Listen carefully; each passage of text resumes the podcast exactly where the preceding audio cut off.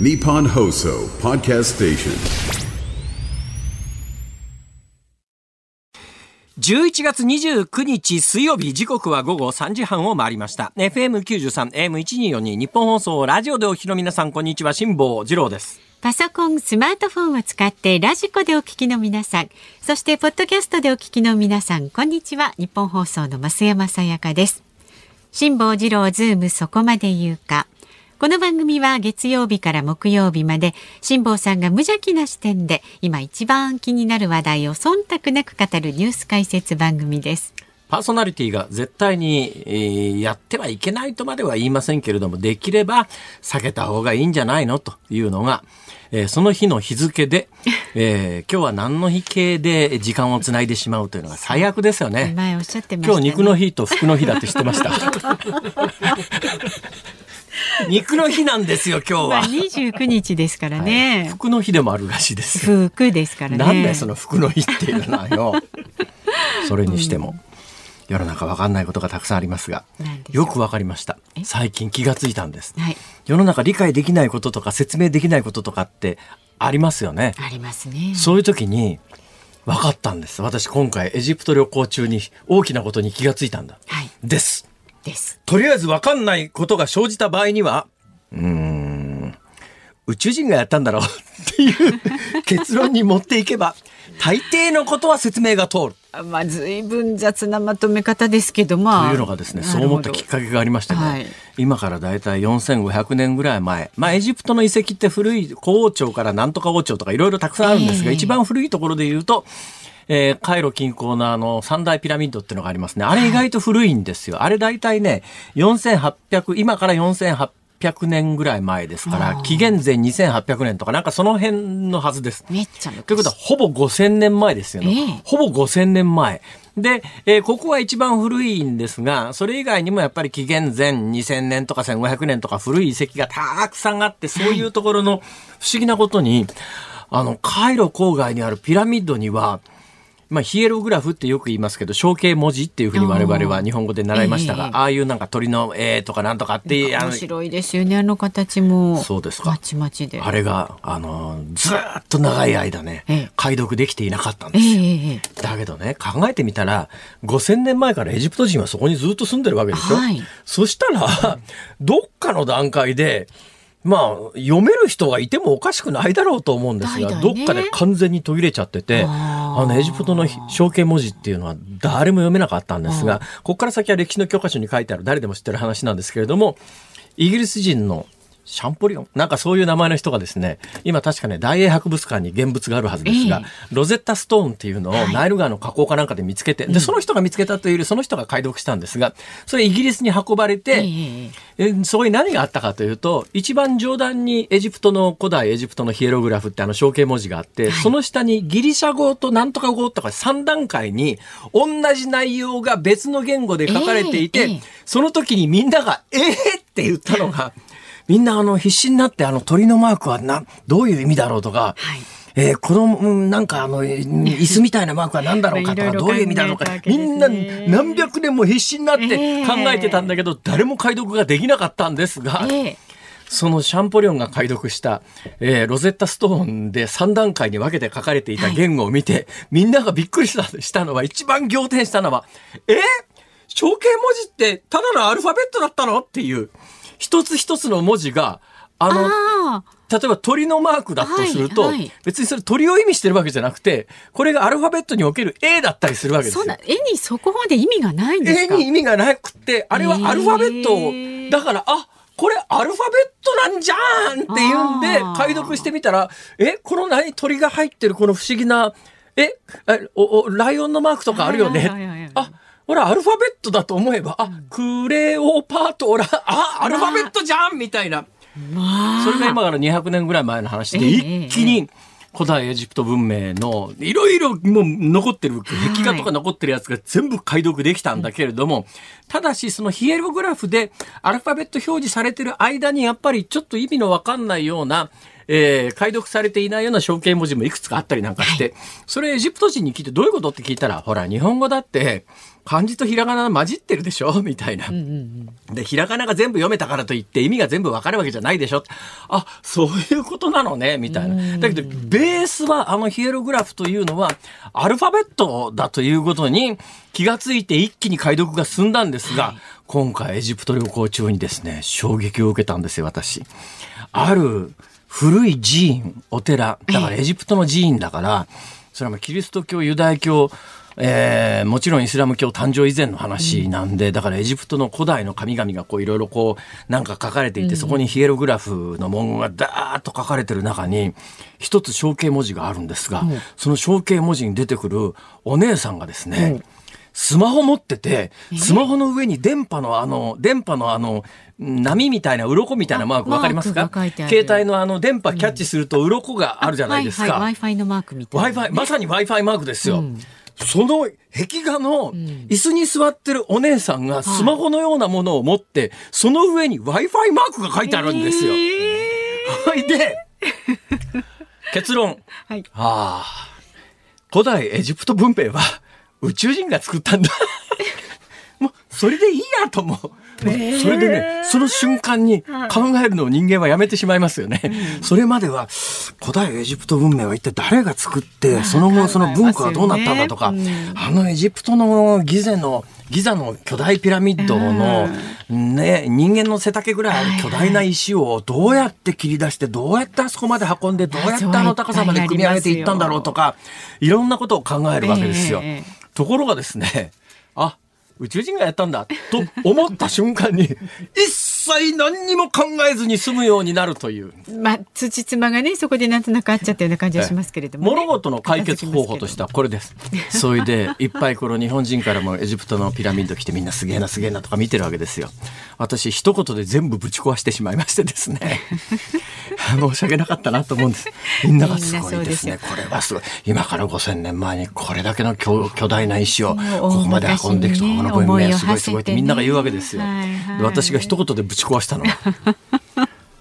皆さん、大阪城の石垣の方がすごいよって言って。みんながドテッとこけて、なんてことを言うんだって。わざわざエジプトまで見に来てんのに。エジプトで大阪の話されたんじゃで、皆さんにですね、あの、ぜひ、えー日本にお帰りになられたら、えーその足で大阪をお訪ねいただいて、大阪城の石垣の中にタコ石というのがあります。タコ石というですね、幅が20メーターぐらい、高さ10メーターぐらいの巨大な石。ただしこれはですね、最近の解析で、どうも厚さがなくて化粧板らしいというのが分かってです。あれ、奥行きが何メートルもありゃとんでもないんですが、まあ、それでなくてもとんでもないですよ。幅が20メーター、高さ10メーターぐらいありますから。それは奥行き確かね、50センチぐらいしかなくて、どうやら石垣いろいろ組み立てた後の、まあ、見栄えがいいように、ドーンと巨大な薄い板を貼り付けたらしいという話なんですが。えでも、エジプトの私、エジプトも行きました。ピラミッドも見ました。えーメキシコのティオティワカンの大ピラミッドも見ました。ええ南米の、えーマチュピチュの古代の家も見ました。見てますね。えー東南アジアに行ってですね、これも世界遺産のはずですけれども、あの、今あの、えっと、アンコールワットの遺跡ですね。おーはいはい。カンボジアかな？カンボジア。のアンコールワットの遺跡も見ました。世界の巨石文明を全部見た結論。大阪城が一番すごい。いや大阪城もそれ決定的にすごいですよ。大阪城の石垣って思いますよ。あそこまで作られるのとてつもないですよ、あれ。ただし、俺はあの、大阪人でも、まあ、知ってはいるんだけれども、あんまり言わないことに、言わないことにしようなって話がですね、なんとなく大阪城、大阪城というと、豊臣秀吉が作ったと、豊臣秀吉が作ったとみんな思ってますよね。ところが今残ってる大阪城って、全部徳川家康が作ってるんですよ。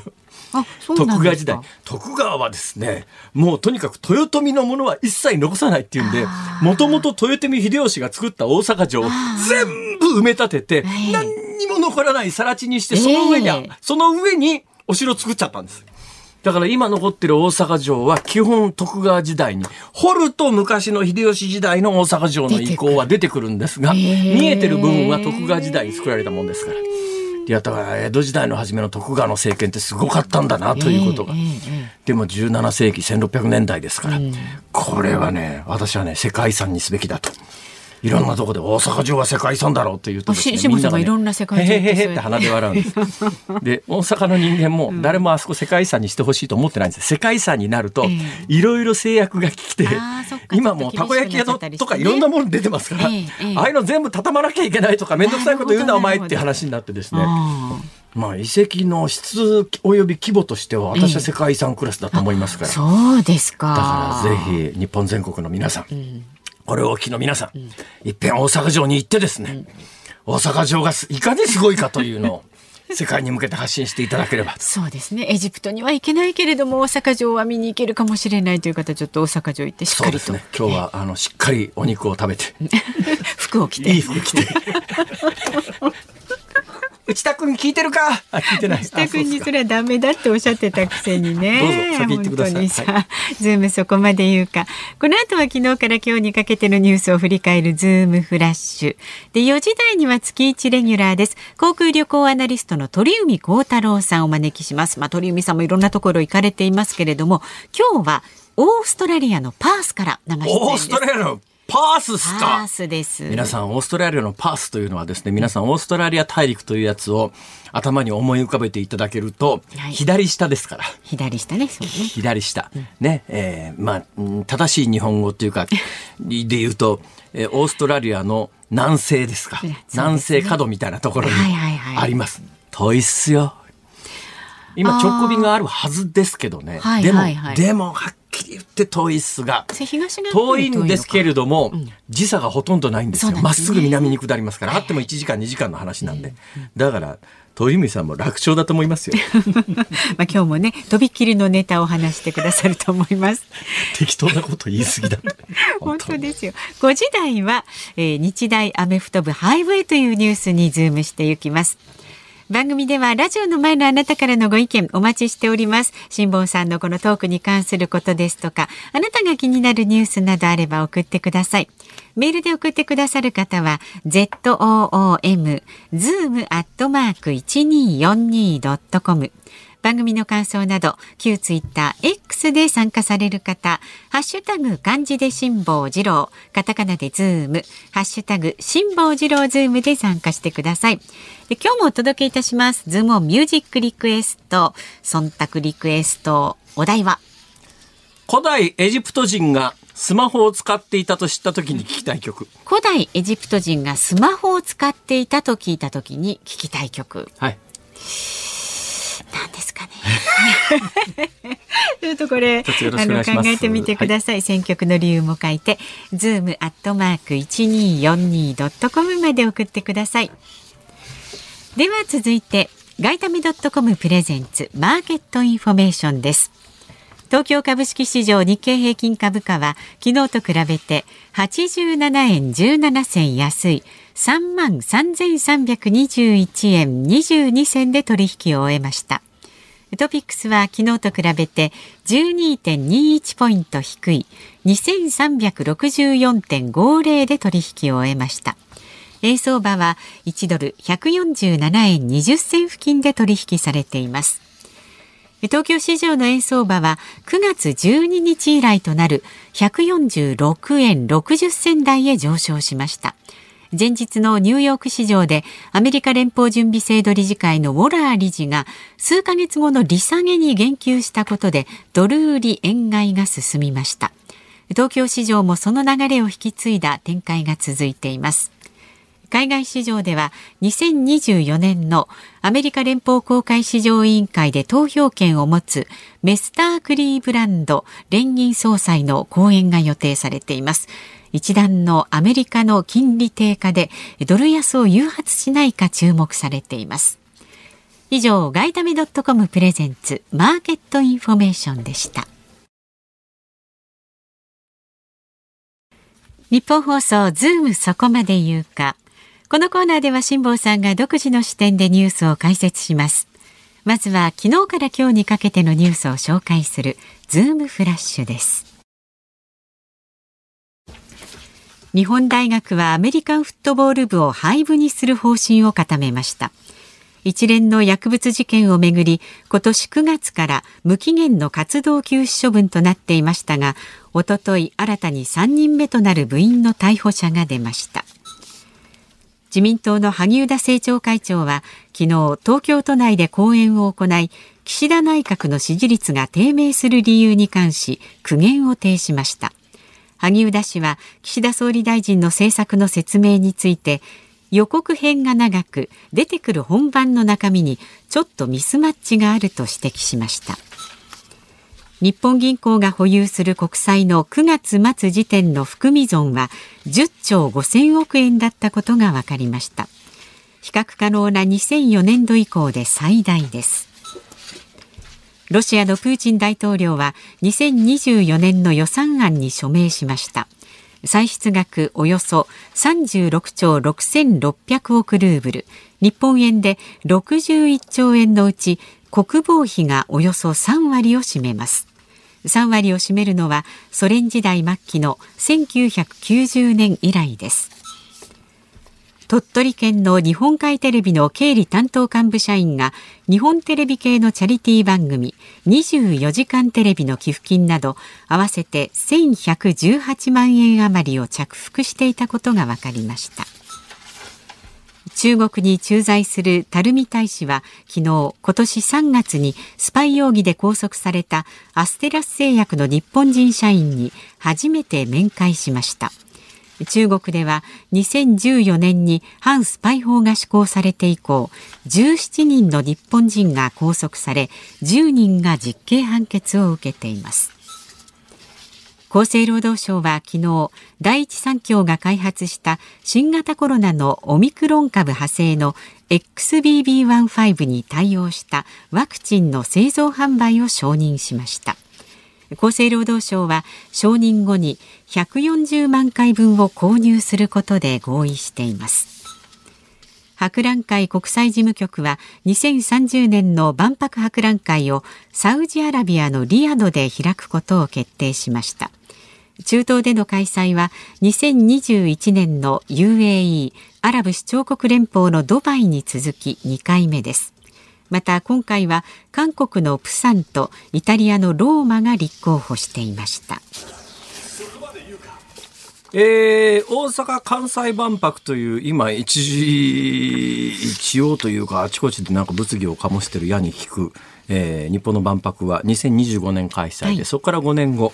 あの国際博覧会には核っていうのがありましてですね、えー、最大級の核の大会が2025年の後の2030年どこがやるかということでサウジアラビアと韓国とイタリアが争っていたんですが、えーまあ、圧倒的な差でサウジアラビア、まあ、水面下で相当動いたんだろうな。水面下で動いたのは韓国もですね、世界的に有名な音楽グループを、えー、アピールに連れてったりなんかして、えー、必死のアピールだったんですが、まあ、サウジアラビアに大きく票差で負けたんですけども、ただ中東の開催中とですね、まあ、あの、イスラエルって、なんとなく中東イメージの国じゃないです。まあ、中東っていうと、あの、アラビア語圏っていうか、イスラム圏っていうイメージありますが、地理的にはまさにイスラエルになるのは中東なんですけども、今回イスラエルで、タイからあの働きに行っていた人が、えー、例のハマスのテロの時にたくさん人質で拘束されたというニュースがありましてね、であれイスラエルだけじゃないんですよ。中東の周りの国にも、まあ、イスラム教国にもいっぱい東南アジアから働きに行ってるんですが、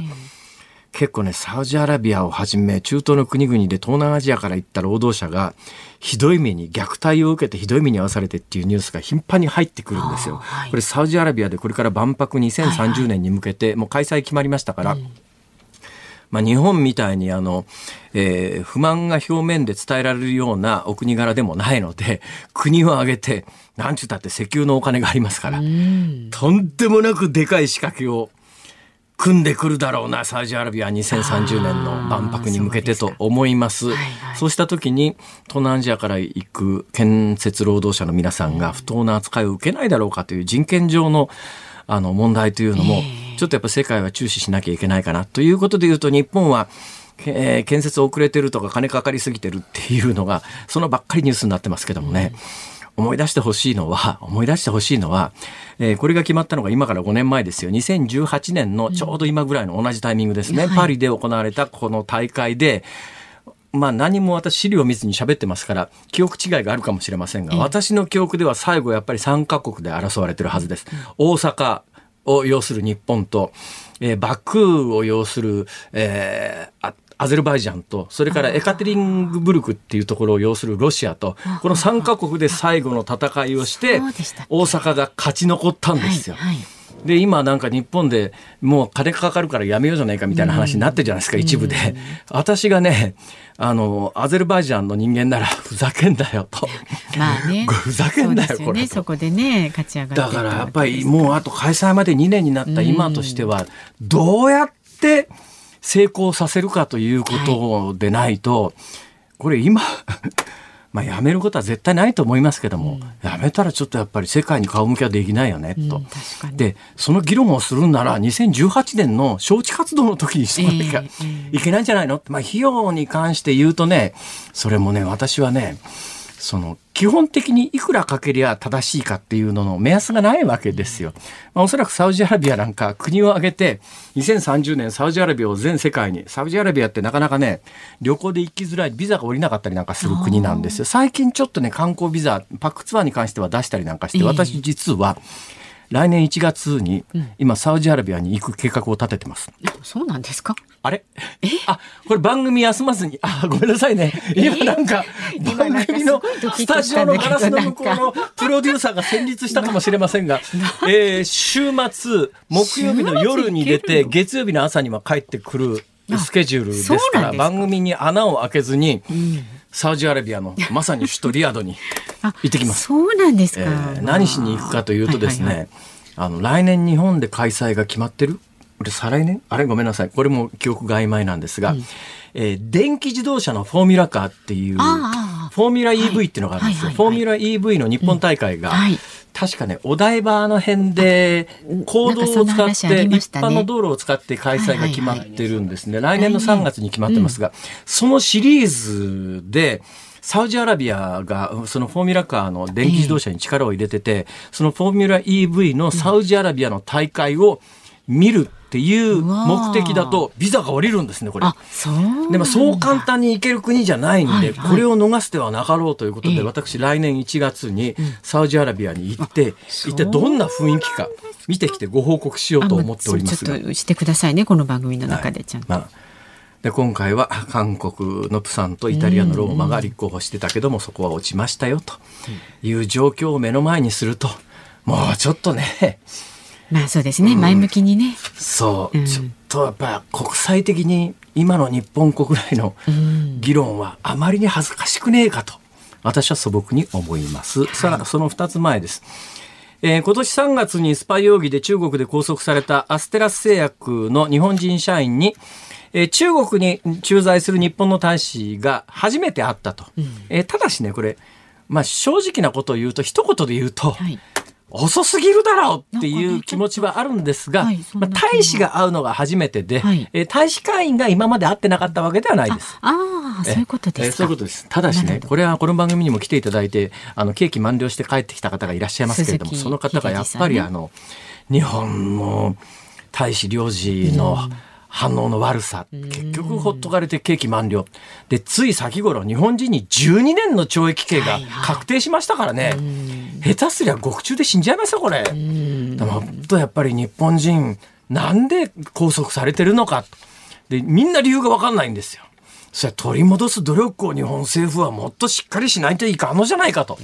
私は思います。ズームフラッシュでした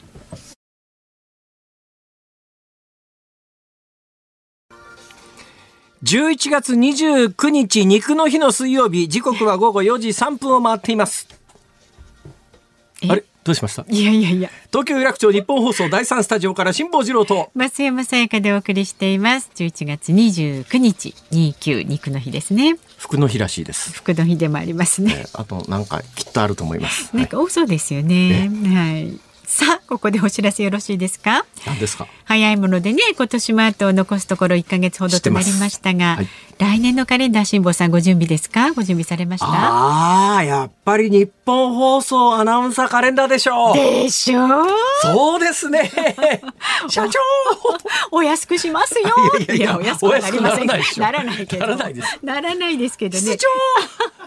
ただいまねあのおかげさまで好評発売中でございます。あの私たちのね普段の雰囲気なんかも感じていただけるカレンダーになってますんで、はい、えー、ぜひご覧いただければと思います。でね来年2024年は日本放送が70周年を迎えるんですよ。ですからもう日頃の感謝をいつもよりねもう倍ぐらい載せて。そうですね。はい社長！いやいやいいですか？もう。そうですね。いいですよ、はい、ねそういった気持ちを込めたページも作ってますんでぜひご覧になっていただきたいです。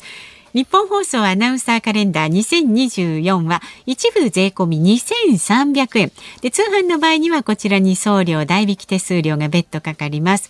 お電話でお申し込みくださる方、日本放送カレンダー係0570-07-1242 0570-07-1242受付時間が平日の朝10時から夕方5時までですで。インターネットからもご購入できますのでね、日本放送アナウンサーカレンダー2024のホームページにある案内に沿ってお申し込みください。また本屋さんでも買っていただけます。三省堂書店、法輪堂書店、有林堂の一部店舗と書店グランデ、書店ブックタワーにも、えー、購入できるようになっておりますので詳しい取扱店舗などアナウンサーカレンダーのホームページご覧になってください。日本放送アナウンサーカレンダー2024あのおかげさまでですねたくさんあの買っていただきまして残りが少なくなってきておりますので、ということはもう早い者勝ちですね。はい、ぜひよろしくお願いいたします。はい、以上お知らせでございました。さあメールを一つご紹介いたします。ありがとうございます。三十一歳の男性大阪府にお住まいのケロケロケンケンさんですね。ほうほう今週は出張のためアメリカのネバダ州から拝聴しています。ネバネバネバネバネバネバネバあいいです。もう気にしないでください。今日はお疲れでした。独り言です。はい。えー、アメリカに来てみると円安物価高を強く感じます。そうですね。ねちょっとしたハンバーガーセットで15ドルでした。ね、もう一つアメリカで感じたのは思ったよりも電気自動車の数が少ないというそうですね。やっぱりねアメリカ人ってあの大排気量の車でまあ産油国だということもありますけども、ドッカーンと走らすと。そういうイメージありますよね。はい、先日中国に出張した時の方が電気自動車多く見かけました。まあ、そうですね。うんええそう考えると日本メーカーが付け入る隙はまだありますかね？だからどういう車を販売するか次第ですね。ただし今もう軒並みアメリカのテスラって自動車メーカーの充電システムに日本のメーカーも今合わせてる状況だと。そうそう簡単ではないですがまだあのいずれにせよ勝負が終わったわけではありませんから、ね、頑張ってもらいたいなと思います、うんはい、ちなみに雪の飛行機行きの飛行機で辛坊さんの新著新しいご本読みました飛行機の中で。ありがとうございます。辛坊さんの遺言しかと受け取りましたって書いてあります。あの私の遺言ですというのを確か私前書きか後書きかに書いてるはずですんで。え書店で見つけたら絶賛発売中、はい、なんかあのニッポン放送アナウンサーカレンダーみたいなアナウンサーカレンダーと一緒にね辛坊さんの新しいご本、えー、絶賛発売中。一つよろしくお願いします。よろしくお願いいたします。さあメッセージまだまだお待ちしておりますのでズームアットマーク一二四二ドットコム X はハッシュタグ辛坊治郎ズームでお寄せください今日のズームオンミュージックリクエストのお題は古代エジプト人がスマホを使っていたと聞いた言ってきますけど本当に使ってたというわけではありませんよ多分。わからないですけどそういう絵が描いてあったという話です。それっぽい絵がね。はい、はい、えー、選曲の理由も書いて送ってください。お待ちしております。この後は月一レギュラーの鳥海高太朗さんオーストラリアのパースから生出演です辛坊さんが独自の視点でニュースを解説するズームオン。この時間特集する話題はこちらです。年末年始の旅行の予約状況。近畿日本ツーリストによりますと、年末年始の旅行の予約状況をコロナ禍と比べてみますと、今月中旬の時点で海外旅行15%、国内旅行70%です。国内旅行で人気は40周年の東京ディズニーリゾートそしてユニバーサル・スタジオ・ジャパンですさあ、専門家とつながっております。月一レギュラー、航空旅行アナリストの鳥海幸太郎さん。今日はオーストラリアのパースにいらっしゃいオーます。ストラリアのパース？はい画像もつながってますまた遠いですね。え、繋がってますか？はい。鳥ムさん、はい聞こえますか？はい、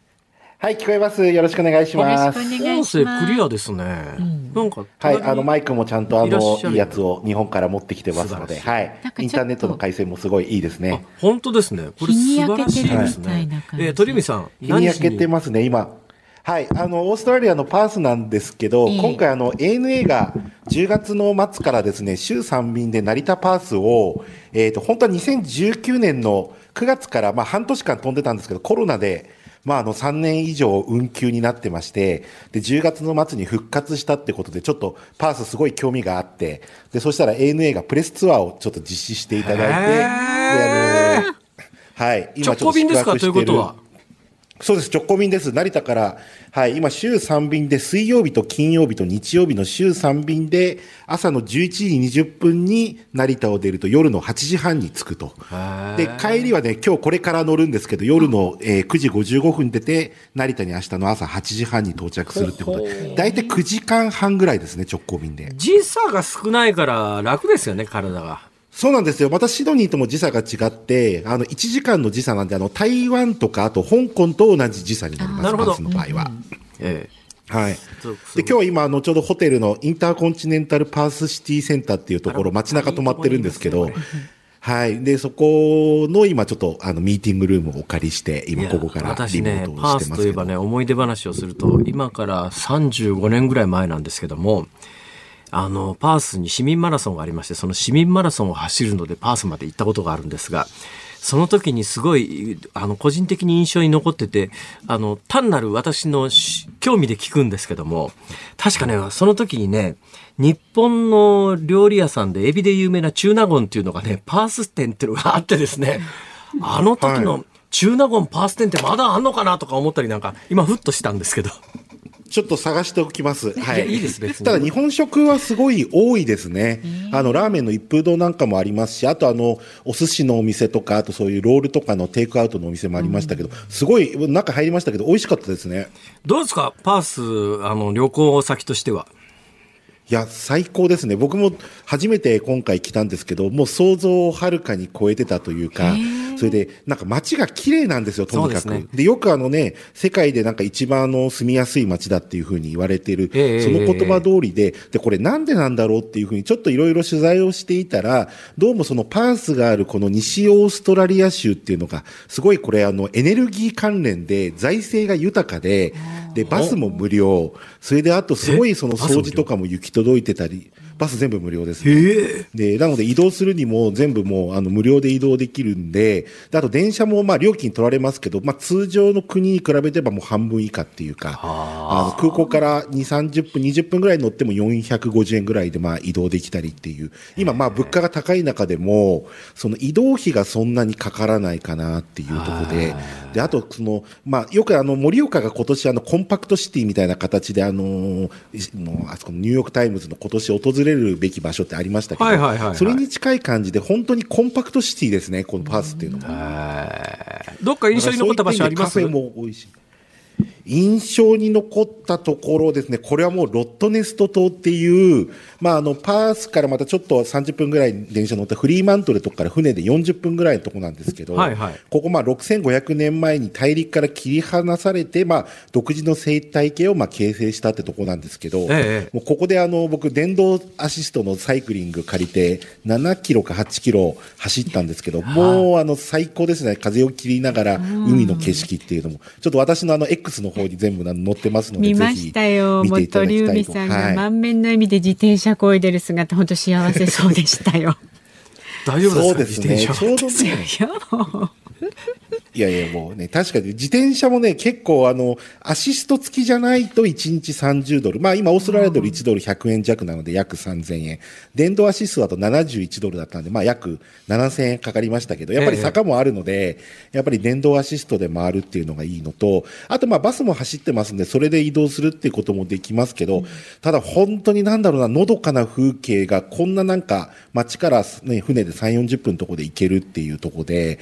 ももうなんか癒されましたね。いいですね。そうか、直で、あとクオッカっていう鳥、あのー動物がいまして、それをまあ一緒に写真撮ったりとか、それが街中にいるので、クオッカを見つけて写真を撮るっていうのも一つのね、あの、楽しみでもありますよね。オーストラリアというとコアラとカンガルーしか思い浮かばないんですが、その辺にコアラとカンガルーがいっぱい歩いてるとかそういうことはないわけですね。それはないです。あの、でも動物園はあるので、あの、そういったところに行くことは、このパースでも可能ですし、あとやっぱね、治安がいいですね。これもなんかね、家族連れで行きやすいなっていうところと、まあ感覚的に言うと飛行機で9時間半なので、まあロサンゼルスとかシアトルに行くのと行きの場合は大体近いですけど、やっぱり時差がないから体が楽ですね、1時間しかないんで。そうですね。それは大きいですね。さて、そんなオーストラリアのパースにいらっしゃる鳥海さんにこんなこと聞くのもなんですが、年末年始の日本の観光情報を教えてください。そうですね。もうあの飛行機が去年、一昨年と比べてかなり値上がりをしています。で、年末に私ちょっと福岡に、えー、ちょっと用事があって行くのに、えっ、と、行きのチケットが早割で3万7千円という過去最大の金額がかかってたりとかで、もうかなりあの料金が上がっているということと、あとあの新幹線、東海道新幹線のぞみが今回12月の28から1月4日までは全車指定席になるので、そうですね。これ気をつけないといけませんよね。自由席で、まあ、とりあえずどんだけ混んでても自由席でと思っても、自由席そもそもは、望み走ってないんですよね。そうです。のぞみが結局1時間12本とか13本あっても、結局光と小玉に自由席はあっても、のぞみはもう全部指定席なので、指定席を取らないと座ることができないっていう、まあちょっとそういう感じになるので、なのでちょうどこれ1ヶ月前に今発売したぐらいですから、あの、早めに買っといていただきたいなっていうのとで、ちょっとお得な情報を一つ今日お伝えしたいなと思ってるんはいはいお願いします。ですけど、えっと、この北の方ですね、あの、JR 東日本の新幹線、まあ青森とか、あと盛岡とか、あと秋田とか山形とか、あちらに行かれる方にちょっとお得に買えるのが、あの、JR 東日本の株主優待券っていうのがあるんですよ。はいはい。よく辛坊さん、あの、飛行機だと株主優待券って聞きますよね。聞きますね。で、実は JR も各社出していへてえ、で、その中でもその JR の株主優待券って意外とあの、年末年始も含めて全部使えてで、今日お勧めしたいのは東日本ですけど、大体あの、チケットショップみたいなところとか、あとまあネットオークションとかで大体4000円弱ぐらいで1枚売っていてで、それがあると4割引きになるんですよ。ああ、ええそう。で、飛行機だと、昔は年末年始は株主優待券使うのが得だったんですけど、今飛行機って株主優待券の枠をすごい縮小させてしまってお、まあほとんど取れないので、飛行機のちょっと株主優待が今年末使えたらラッキーぐらいで、まあほぼ厳しいんですけど、ええ新幹線はあの普通に席が空いてれば使えますので、それでちょっとシミュレーションしてみたんですけど、例えはい。はいば青森、新青森から東京から行く場合で、ええ。まあ通常が指定席で1万8070円と。はいはいはいはい。それで4割引きとその券を持ってると駅で1万840円かかりますと、ええええで入手するのに4000円ぐらいだと大体1万5000円弱になるので青森で1人片道3000円ぐらい安くなりますね。あ、それでは盛岡でお得情報すね。2000円ぐらい、ええ。はい、であと特にグリーン車使われる方は青森の場合は5000円ぐらい多分これ株主優待券持ってるとええお得になるので、ええはい、なのでちょっとこれあのー北の方に行く方はねこれを使うと、今、鳥海さんの株主優待って話をされた瞬間に私がイメージしたのは、いや、今から株主なんかなれねえだろうと思ったら、株主優待券をチケットショップで買うというわけですね。そうですね。まあ、東京で言えば新橋とかも売ってますし、神田とかも売ってますし。あ新橋の駅ビルにそういう店がいっぱいい。入ってますよね。そうです。あの、駅前の第一ビルとかなんかいろいろあの辺のところ入ってますんで、ええまあそういったところでまあ入っていくっていうのもありかなと。それと、あとはもっと安く行きたい人はもうあの、これはもうこの年末年始の常連ですけど、青春18切符。これも今年も12月10日から1月10日まで使えて、5枚で1万2050円です。それはかなり安いですね。これはそうですね。もうこれは定番なんですただ夜行列車が今、あの、昔はムーンライトながらっていう、東京駅から岐阜の大垣まで夜行で行く普通列車っていうのがあったんです。ええあれが今もうなくなってしまったんで、もう今は地道に行くしかないと。もっと小刻みに乗り継がなきゃいけないってわけですね。そうです。今ちょっとそういう風にないっやてしまいでもね、ましたんで。時間と体力のある人はその方がいいと思いますよ。私なんかね、自慢じゃありませんが、鳥海さん。鳥海さんなんか先週末、京都いらっしゃったらしいじゃないですか。そうです。今日できました。はい。私だって同じタイミングで嵐山に行ってるんですけどね、私は自転車で行きましたからね。何キロですか？えー往復52 55キロぐらいです。あ、じゃあ僕は昨日7キロか8キロなんでちょっと甘いですね。え、で、で電動アシストですか？それとも普通です通のママチャリです。え、ママチャリですか？はい、普通のママチャリでね。もう、あの、足がつって大変でした僕。昨いや僕8キロ、7キロ、8キロ、電動アシストで昨日もう夜ぐったりでしたけどね。ね、辛坊さんもヘトヘトになってましたよ。それもうちょっと運動された方がいいと思いますよ。その通りだと思います。はい。さてそれであの、京都すごいですよね、人が。ああ、京都すごかったですね。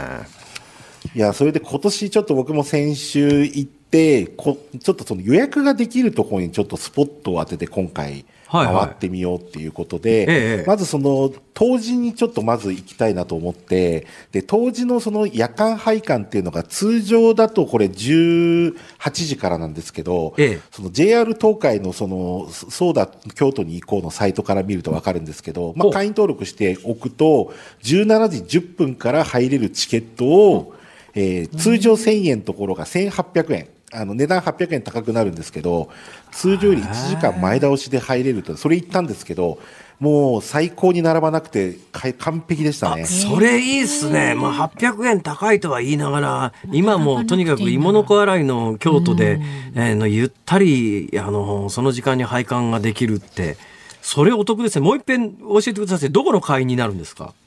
えっ、と、JR 東海のエクスプレス会員っていうのになる。これ、あの、年会費とかもあの一切かからないで登録できますので、はいはいで、ご自身のクレジットカードをそこで登録をしていただいて、ええで、そこでこの当時のこの夜間配管の特別、えー配管のチケットを、えー購入できますので、これ12月3日までやっておりますのでで、それを買ってスマートフォン上にそのチケットを表示させると、えー17時10分から入ることできますので。これがね、で、そうすると何が違うかというと、あの、外国の方がほとんどいない、この1時間にね。これはもう日本人しか知られてない。のええで、まあ知ってる人だけが使ってるので、ええ。あの、すごい静かに見ることもできるなこれは素晴らしい。あとね、東福寺なんかもやってますし、あの、ねいくつかの寺院やってますので、ええ。ーこれはもう、あの、必ずというか、やっておくと非常に快適に移動できるかないと。いですね。あとどこ行かれたんですか、あと京都は？あとね、えっ、と、清水も行ったんですが、はい。えーともう一個ですね、嵐山の近くで六王院っていう、えーこれちょっと口コミで、あの、私も仲間から聞いて今回初めて、えー行ったんですけど、はいはい。嵐山のもうちょっと手前ぐらいですかね、えーのところにあるところで、で、ここはあの、すごい、あの竹林がすごい、えーあって、ええ。えーと紅葉と竹林が両方楽しめると、で、この竹林の絵がね、写真撮るとすごい映える写真が撮れる。あところがあって、で、ここもね、夜間配管が、えっ、と、お菓子とお茶がついて2500円するんですけど、ええーここは素敵でしたね。でここは12月17日までやってますので、えーちょっと紅葉終わっちゃってからでも、あの、竹林とか見ながらっていうのも楽しいと思います。さすがに鳥海さん、いいとこ知ってますね。いやーやっぱりでもこれってやっぱり口コミも含めて仲間が出してるそういうインスタグラムとか X とかそういうフェイスブックとかを見てやっぱりここ行ってみたいっていうふうにやっぱ思ってちょっと急急に行くみたいな感じっていうのがそれでもでも、あの、あるので鳥海さん素晴らしい京都旅行をされましたけども、新幹線の普通席で鳥海さんの隣になった人はかわいそうだなとちょっと思ったりなんかするんですけど。いやいや、最近ですね、あの、JR 東海のエクスプレスのところで、あの、ビジネス車両っていうのがありまして、ええっ、と、3席を2人で使える P シートっていうのがあるんですよ。あ、それニュースで見た。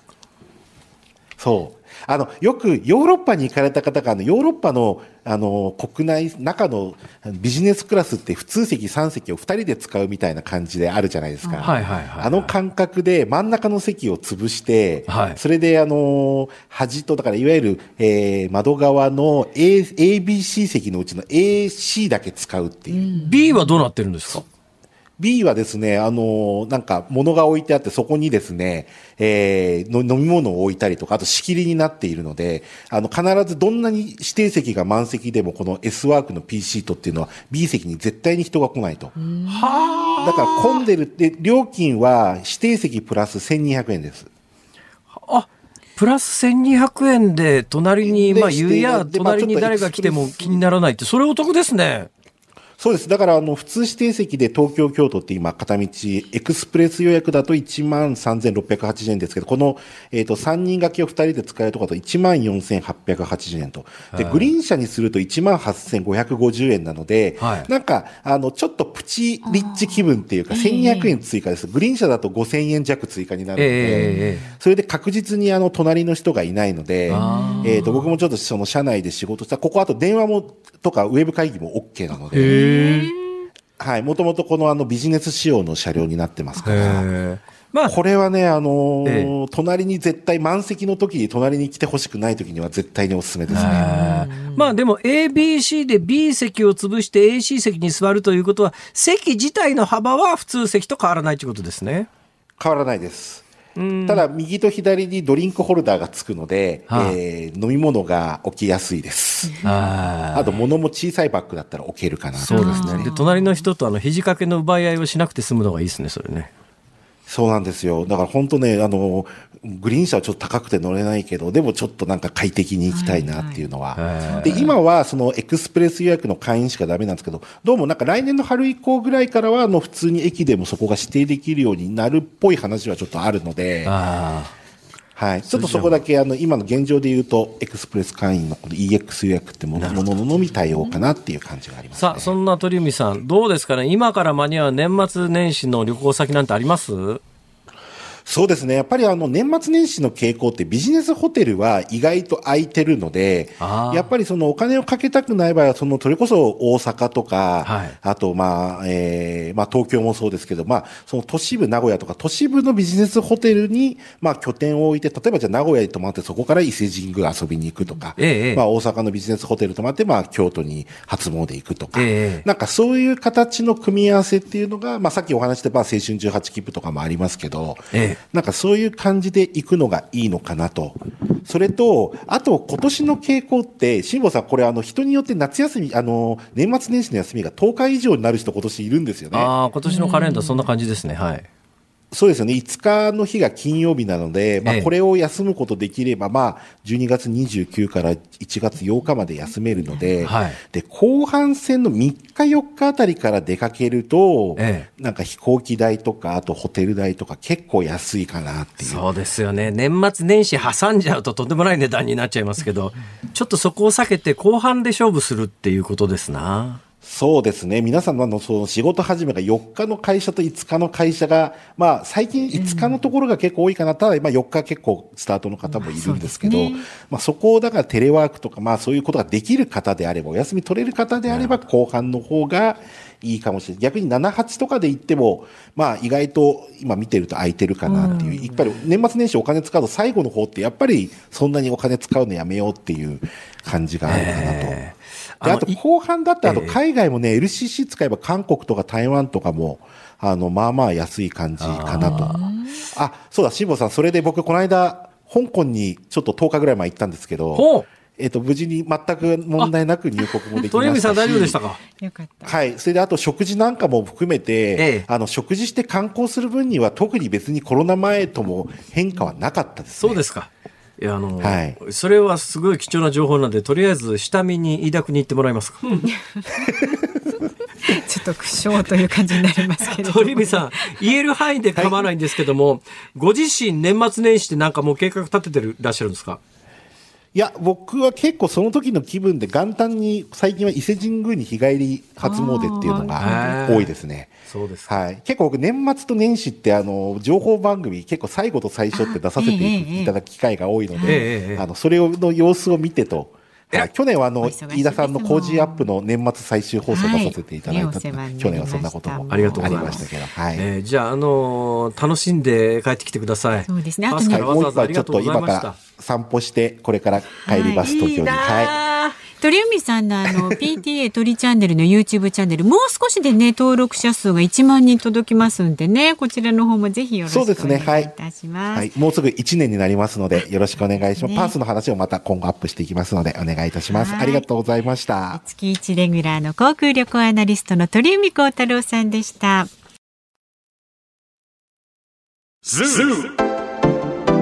ニッポン放送辛坊治郎ズームそこまで言うかをポッドキャスト YouTube でお聞きのあなた増山さやかです。飯田浩司です。お聞きの内容は配信用に編集したものです。辛坊治郎ズームそこまで言うかは月曜日から木曜日午後3時半から生放送でお送りしています。ラジオの FM93 AM1242 に加えてラジコでもお聞きいただけますよラジオラジコでは配信版では聞けない。あんなことやこんなことがいっぱい。さらにリポーターがあなたの街にお邪魔する中継企画やえ辛坊さんが夕刊フジの記事を解説する夕刊フジそこまでズーム。えそして生放送でしか参加できないリスナー参加コーナー。ズームオンミュージックリクエストなど盛りだくさん。ぜひラジオラジコでも辛坊治郎ズームそこまで言うかをお楽しみになってください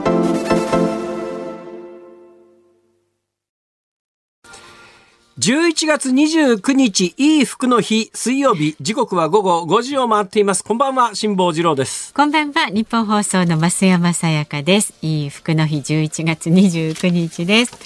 今日のズームオンミュージックリクエストのお題。古代エジプト人がスマホを使っていたと聞いた時に聞きたい曲ということでねたくさんのリクエストいただきました。ありがとうございます。ありがとうございます。まずは愛知県一宮市の愛知の A62 助さん。ほうほう。古代エジプト人がスマホを使っていたと知った時に聞きたい曲ですが私は古代エジプト人がスマホを使っていたとは知りませんでした。え誰も知らないと思います。はい。教えていただいた辛坊さんに知らなくてごめんなさいと言いたいです。ということでチェッカーズのスマホに I'm sorry をリクエストしますスマホ思います。に I'm sorry いろいろ考えてくださいますね。ありがとうございます素。直にね、はい。群馬県高崎市の男性の方風のユンさん古代エジプト人がスマホを使っていたと聞いた時に聞きたい曲は海援隊冗談冗談ね私は辛坊さんの仮説を信じたいですが家族には冗談やめてと言われそう仮です。説というようなもんでもございませんが、ありがとうございます。はい、埼玉県八潮市のだから言ったじゃないのさん63歳の男性。古代エジプト人がスマホを使っていた場所は今の首都のカイロあたりかな。リクエスト曲北島三郎さんカイロかな カイロかな面白いじゃないですか。帰ろうかな。なかなか面白いですね。えーそしてラジオネーム腐っても平らげるさん、千葉県我孫子市の58歳の方。エジプトといえば80年代にヒットした洋楽で。バーグルスの Walk Like an Egyptian あはいかがでしょうかあそのままですね、うんエ。エジプト人のように歩く。はい。はい。そして栃木県の梅干し小僧さん64歳だ64歳の男性は中森明菜さんのサンドベージュ砂漠へをリクエストします。名曲ですね。そうそう、はいサハラの夕日をあなたに見せたいで始まるエジプトあたりへの失恋旅行を題材にした曲です。えでサビの歌詞の中のカタカナ表記の異国語はアラビア語エジプト方言らしいです。そうなんだ。へえ知りませんでしたそして葛飾区の葛飾区北斎さん59歳は古代エジプト人がスマホをエジプトを舞台にした映画というと1978年のナイル殺人事件が思い浮かびますあーナイル殺人事件、アガサ・クリスティのね、ん小説を、まあ、いっぱいリメイクで何作もありますが、1978年のナイル殺人事件は確かね、ミア・ファローが主演のはずですね。あよく覚えてまはいすね、。私、結構ファンなんです。あミアファロー。あミア・ファロー。あそうですか、でねサンディ・オニールのミステリーナイルをリクエストします。その映画の。渋いところに来ましたね。ね。ありがとうございます。でラジオネーム天然よっこママさん市原市千葉県の方。古代人がスマホを使ってたとかありえないですが想像すると面白いですね。そこでエジプトといえばあの砂漠の映像が浮かびますが久保田早紀さんの異邦人定番ですね。ありがとうございます。皆さん本当にありがとうございました。本日のズームオンミュージックリクエスト。中森明菜サンドベージュ。ね、聞いてみましょう。エンディングでたっぷりお届けいたします。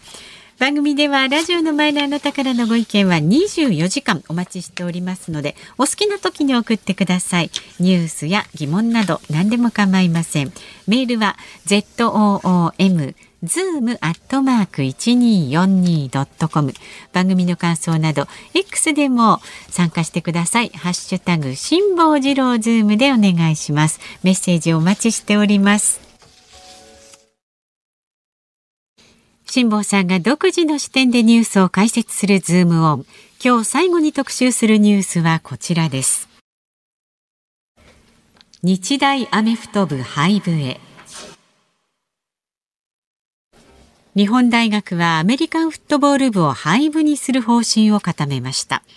一連の薬物事件をめぐり今年9月から無期限の活動休止処分となっていましたがおととい新たに3人目となる部員の逮捕者が出ました。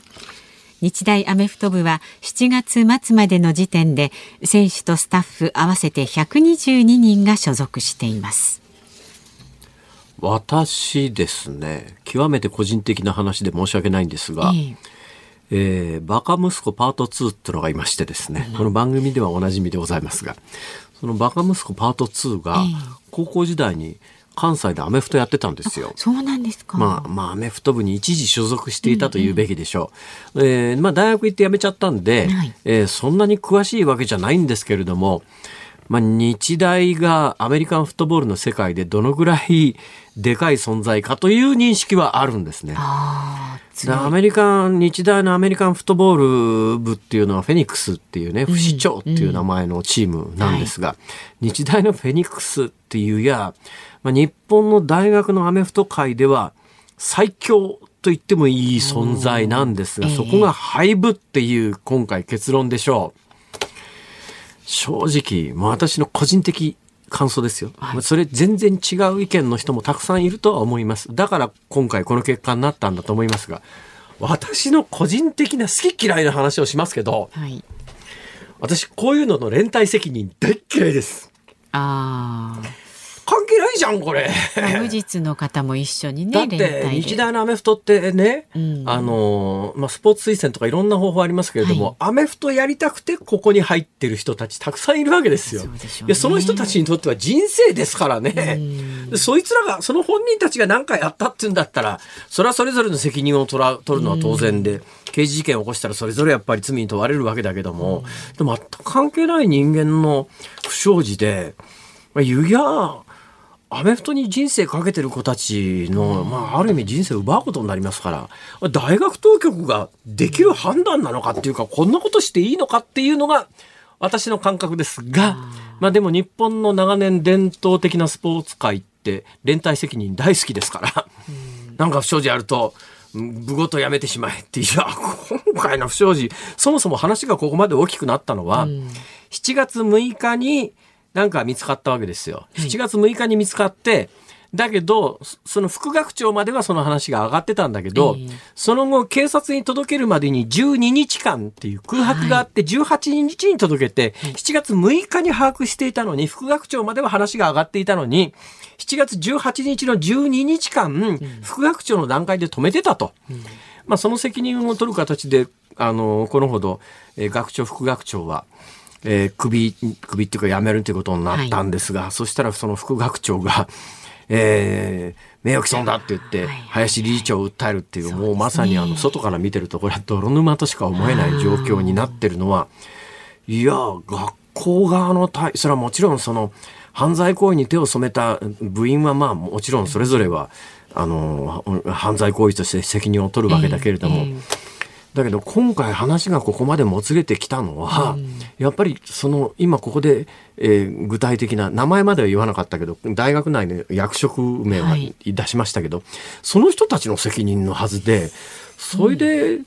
アメリカンフットボールを日本でやろうと思うとねやっぱ他のクラブと違って、うんどこにでもあるわけじゃないんですよ、これアメリカンフットボールっていうのは。ね、野球部とかっていうと、ええ、まあ言っちゃなんだけど、どこの大学でもどこの高校でもあるんだけど、例えば関西でアメリカンフットボールなんてやってる高校限られ、ものすごく限られてるわけで、進路も限られてるわけですよ。そうするとまあ、えー、日本の大学界におけるアメリカンフットボールの最高峰だと言って日大のアメフト部に入ってそこで人生かけてた人たちがクラブごとある日突然亡くなっちゃうってそれ本人の責その人たちの責任でもないのに、こういう時なんか連帯責任っていうのは私の好みで言うとで綺麗だ。と僕は思いますが、全然違うあの印象をお持ちの方もお考えはいろいろです。まあ、あの連帯責任で、当然連帯責任だという方も、日本はそういう方根強くたくさんいらっしゃいますから、そういうそれはもう個人の見解の違いとしか言いようがないですが素朴にですね今回の一連のいきさつを見るとちょっとあまりに大学側の対応はずさんだよね。結局今回のことで、えーうん部は責任取らなくていいのかみたいな話になってて、じゃあまあ、監督が責任取りますとか、コーチが責任取りますとかじゃなくて、クラブごと廃止っていうのは、そこに所所属している大学生たちの、まあ、言うや、なんちゅうか、政策与奪を握ってるような人たちが、その監督責任じゃなくて、全部、全部、全部、現場の責任っていうことにして、えーここまでうちはやりましたから、えー日大の補助金復活させてくださいとか、えー日大に対するこのなんか風、風下じゃねえや、なんか風圧を和らげてくださいっていう、まあ要するに大学の対面維持としか、私には感じられないんですよ他。の学生報われない感じはちょっことれしちゃいますね。これでいいのかなって世の中全体がこれで納得しちゃうことに関しては私は個人的に相当な違和感がありますね。なるほど。どうですか？増山さんって増山さんに意見聞くのもねちょっと。まあ。いやでもだからそのねあの他の何の罪もない子たちのことを考えると不憫だなというふうには今聞いてそうだから思いました今のところなんかあの今年9月から無期限の活動休止処分にしたってこれも言うや、もう日本独特の連帯責任ってやつでそれ自体もちょっとなと思うんだけど、ただねうんまあここここから先は半分冗談だと思って聞いていただいていいですけども。まあ、半分冗談本当に半分冗談というような話じゃないんですけどもこの日大のアメリカンフットボール部の名前がフェニックスで不死鳥ですから、はい。まあ、今回一旦廃部になっても、まあ、不死鳥のようにきっと蘇って、えーここに情熱青春をかけてる子どもたちが、あの報われる時はく来ればいいなとうん、私は思います。そうですね。ズームオンでしたズームミュージックリクエストをお送りしているのは栃木県の梅干し小僧さんからのリクエストです。中森明菜サンドベージュ砂漠へ。えー1985年の曲だそうです。が、はい。まあこの頃になるとやっぱりあれですね。デビューからもう3、4年経ってるはずですがあのデビューの当時のスローモーションとか少女 A とかね、ああいうのの歌い方とだいぶ変わってきてますよね3ちょっと雰囲気年ぐらいでだから今の歌姫中森明菜ええのええ歌い方にこの頃になってますよね。はい、私ねファンなんですよ。いいですよね 明菜ちゃんね。なんとか復活してもらえないですかね。う んねえ、ええ。見てみたいですよね歌ってるところね。今曲の中にね、うん。あの主をなくしてラクダがぽつりとみたいなやつがあるじゃないですか。はいはいはい。はいラクダいましたよ。あそうですか見ましたか。もうラクダがね、もうあのラクダ引きのおじさんと一緒にですね、ラクダ可愛いんですよ。ラクダ可愛い顔してんですよ。で、乗ってあげたいなとラクダくん見ると、あ、俺が乗ってあげると餌がもらえるんだろうなとか思うんですけども、ラクダ引きの親父がですね、ワンダラワンダラとか言うわけですよ。で、あの、前ここに来たあの、高橋さんだっけな、あの、はいはい。えー現地の詳しい方、うん高橋和夫さんがおっしゃってましたけど、はい。ああ、あそこのラクダね、乗るのはただですが、降りるのは、降りるのは高いですか？ら。本当にそういうそういう商売でね。あ1ドル1ドルって言うから1ドルだと思って乗ると、降りる時に降りるのは10ドルだって言われて だったらずっと乗ってるよってわけにもいかないですからね。茶ですよねそれもね、でもラクダちゃんは本当にね、顔を真正面から見ると、可愛いなこいつと。そうでしたっけ？ラはいクダさんって可愛いんだ、可愛い顔してますよ。へええーだからね、乗りたくなるんですけども、今ね、あのー呼吸器症候群のウイルスを持ってる可能性があるんで、はいはい。えー海外渡航に行くときには、ラクダには乗るなとかって厚生労働省に言われたりなんかするんですけどね、え皆さんもいろいろお気をつけください。そうですね。注意してください。さあお聞きの日本放送この後夕方5時30分からは伊集院光の種をお送りします。その後6時からは鶴光師匠お美和子様の鶴光の噂のゴールデンリクエスト。で明日の朝6時からの飯田浩二の OK 工事アップ。コメンテーターは明治大学教授で経済学者の飯田康之さんです。2023年度の補正予算案。アメリカの7月から9月期、えー四半期実質国内総生産などを取り上げるということです。で明日の午後3時半からの辛坊治郎ズームそこまで言うか。木曜日ですから飯田浩二アナウンサー登場です。決めた。ね時々ですね、このこの番組の例えば何曜日のゲストをどうしましょうみたいな相談を若干受けることもあるんですが、決めた。この番組のゲスト ええ。中森明菜さん。どうすかね？えどうですか？誰か交渉してくんねえかな？みんななんか遠くここまでのお相手は辛坊治郎と 増山さやか明日もございます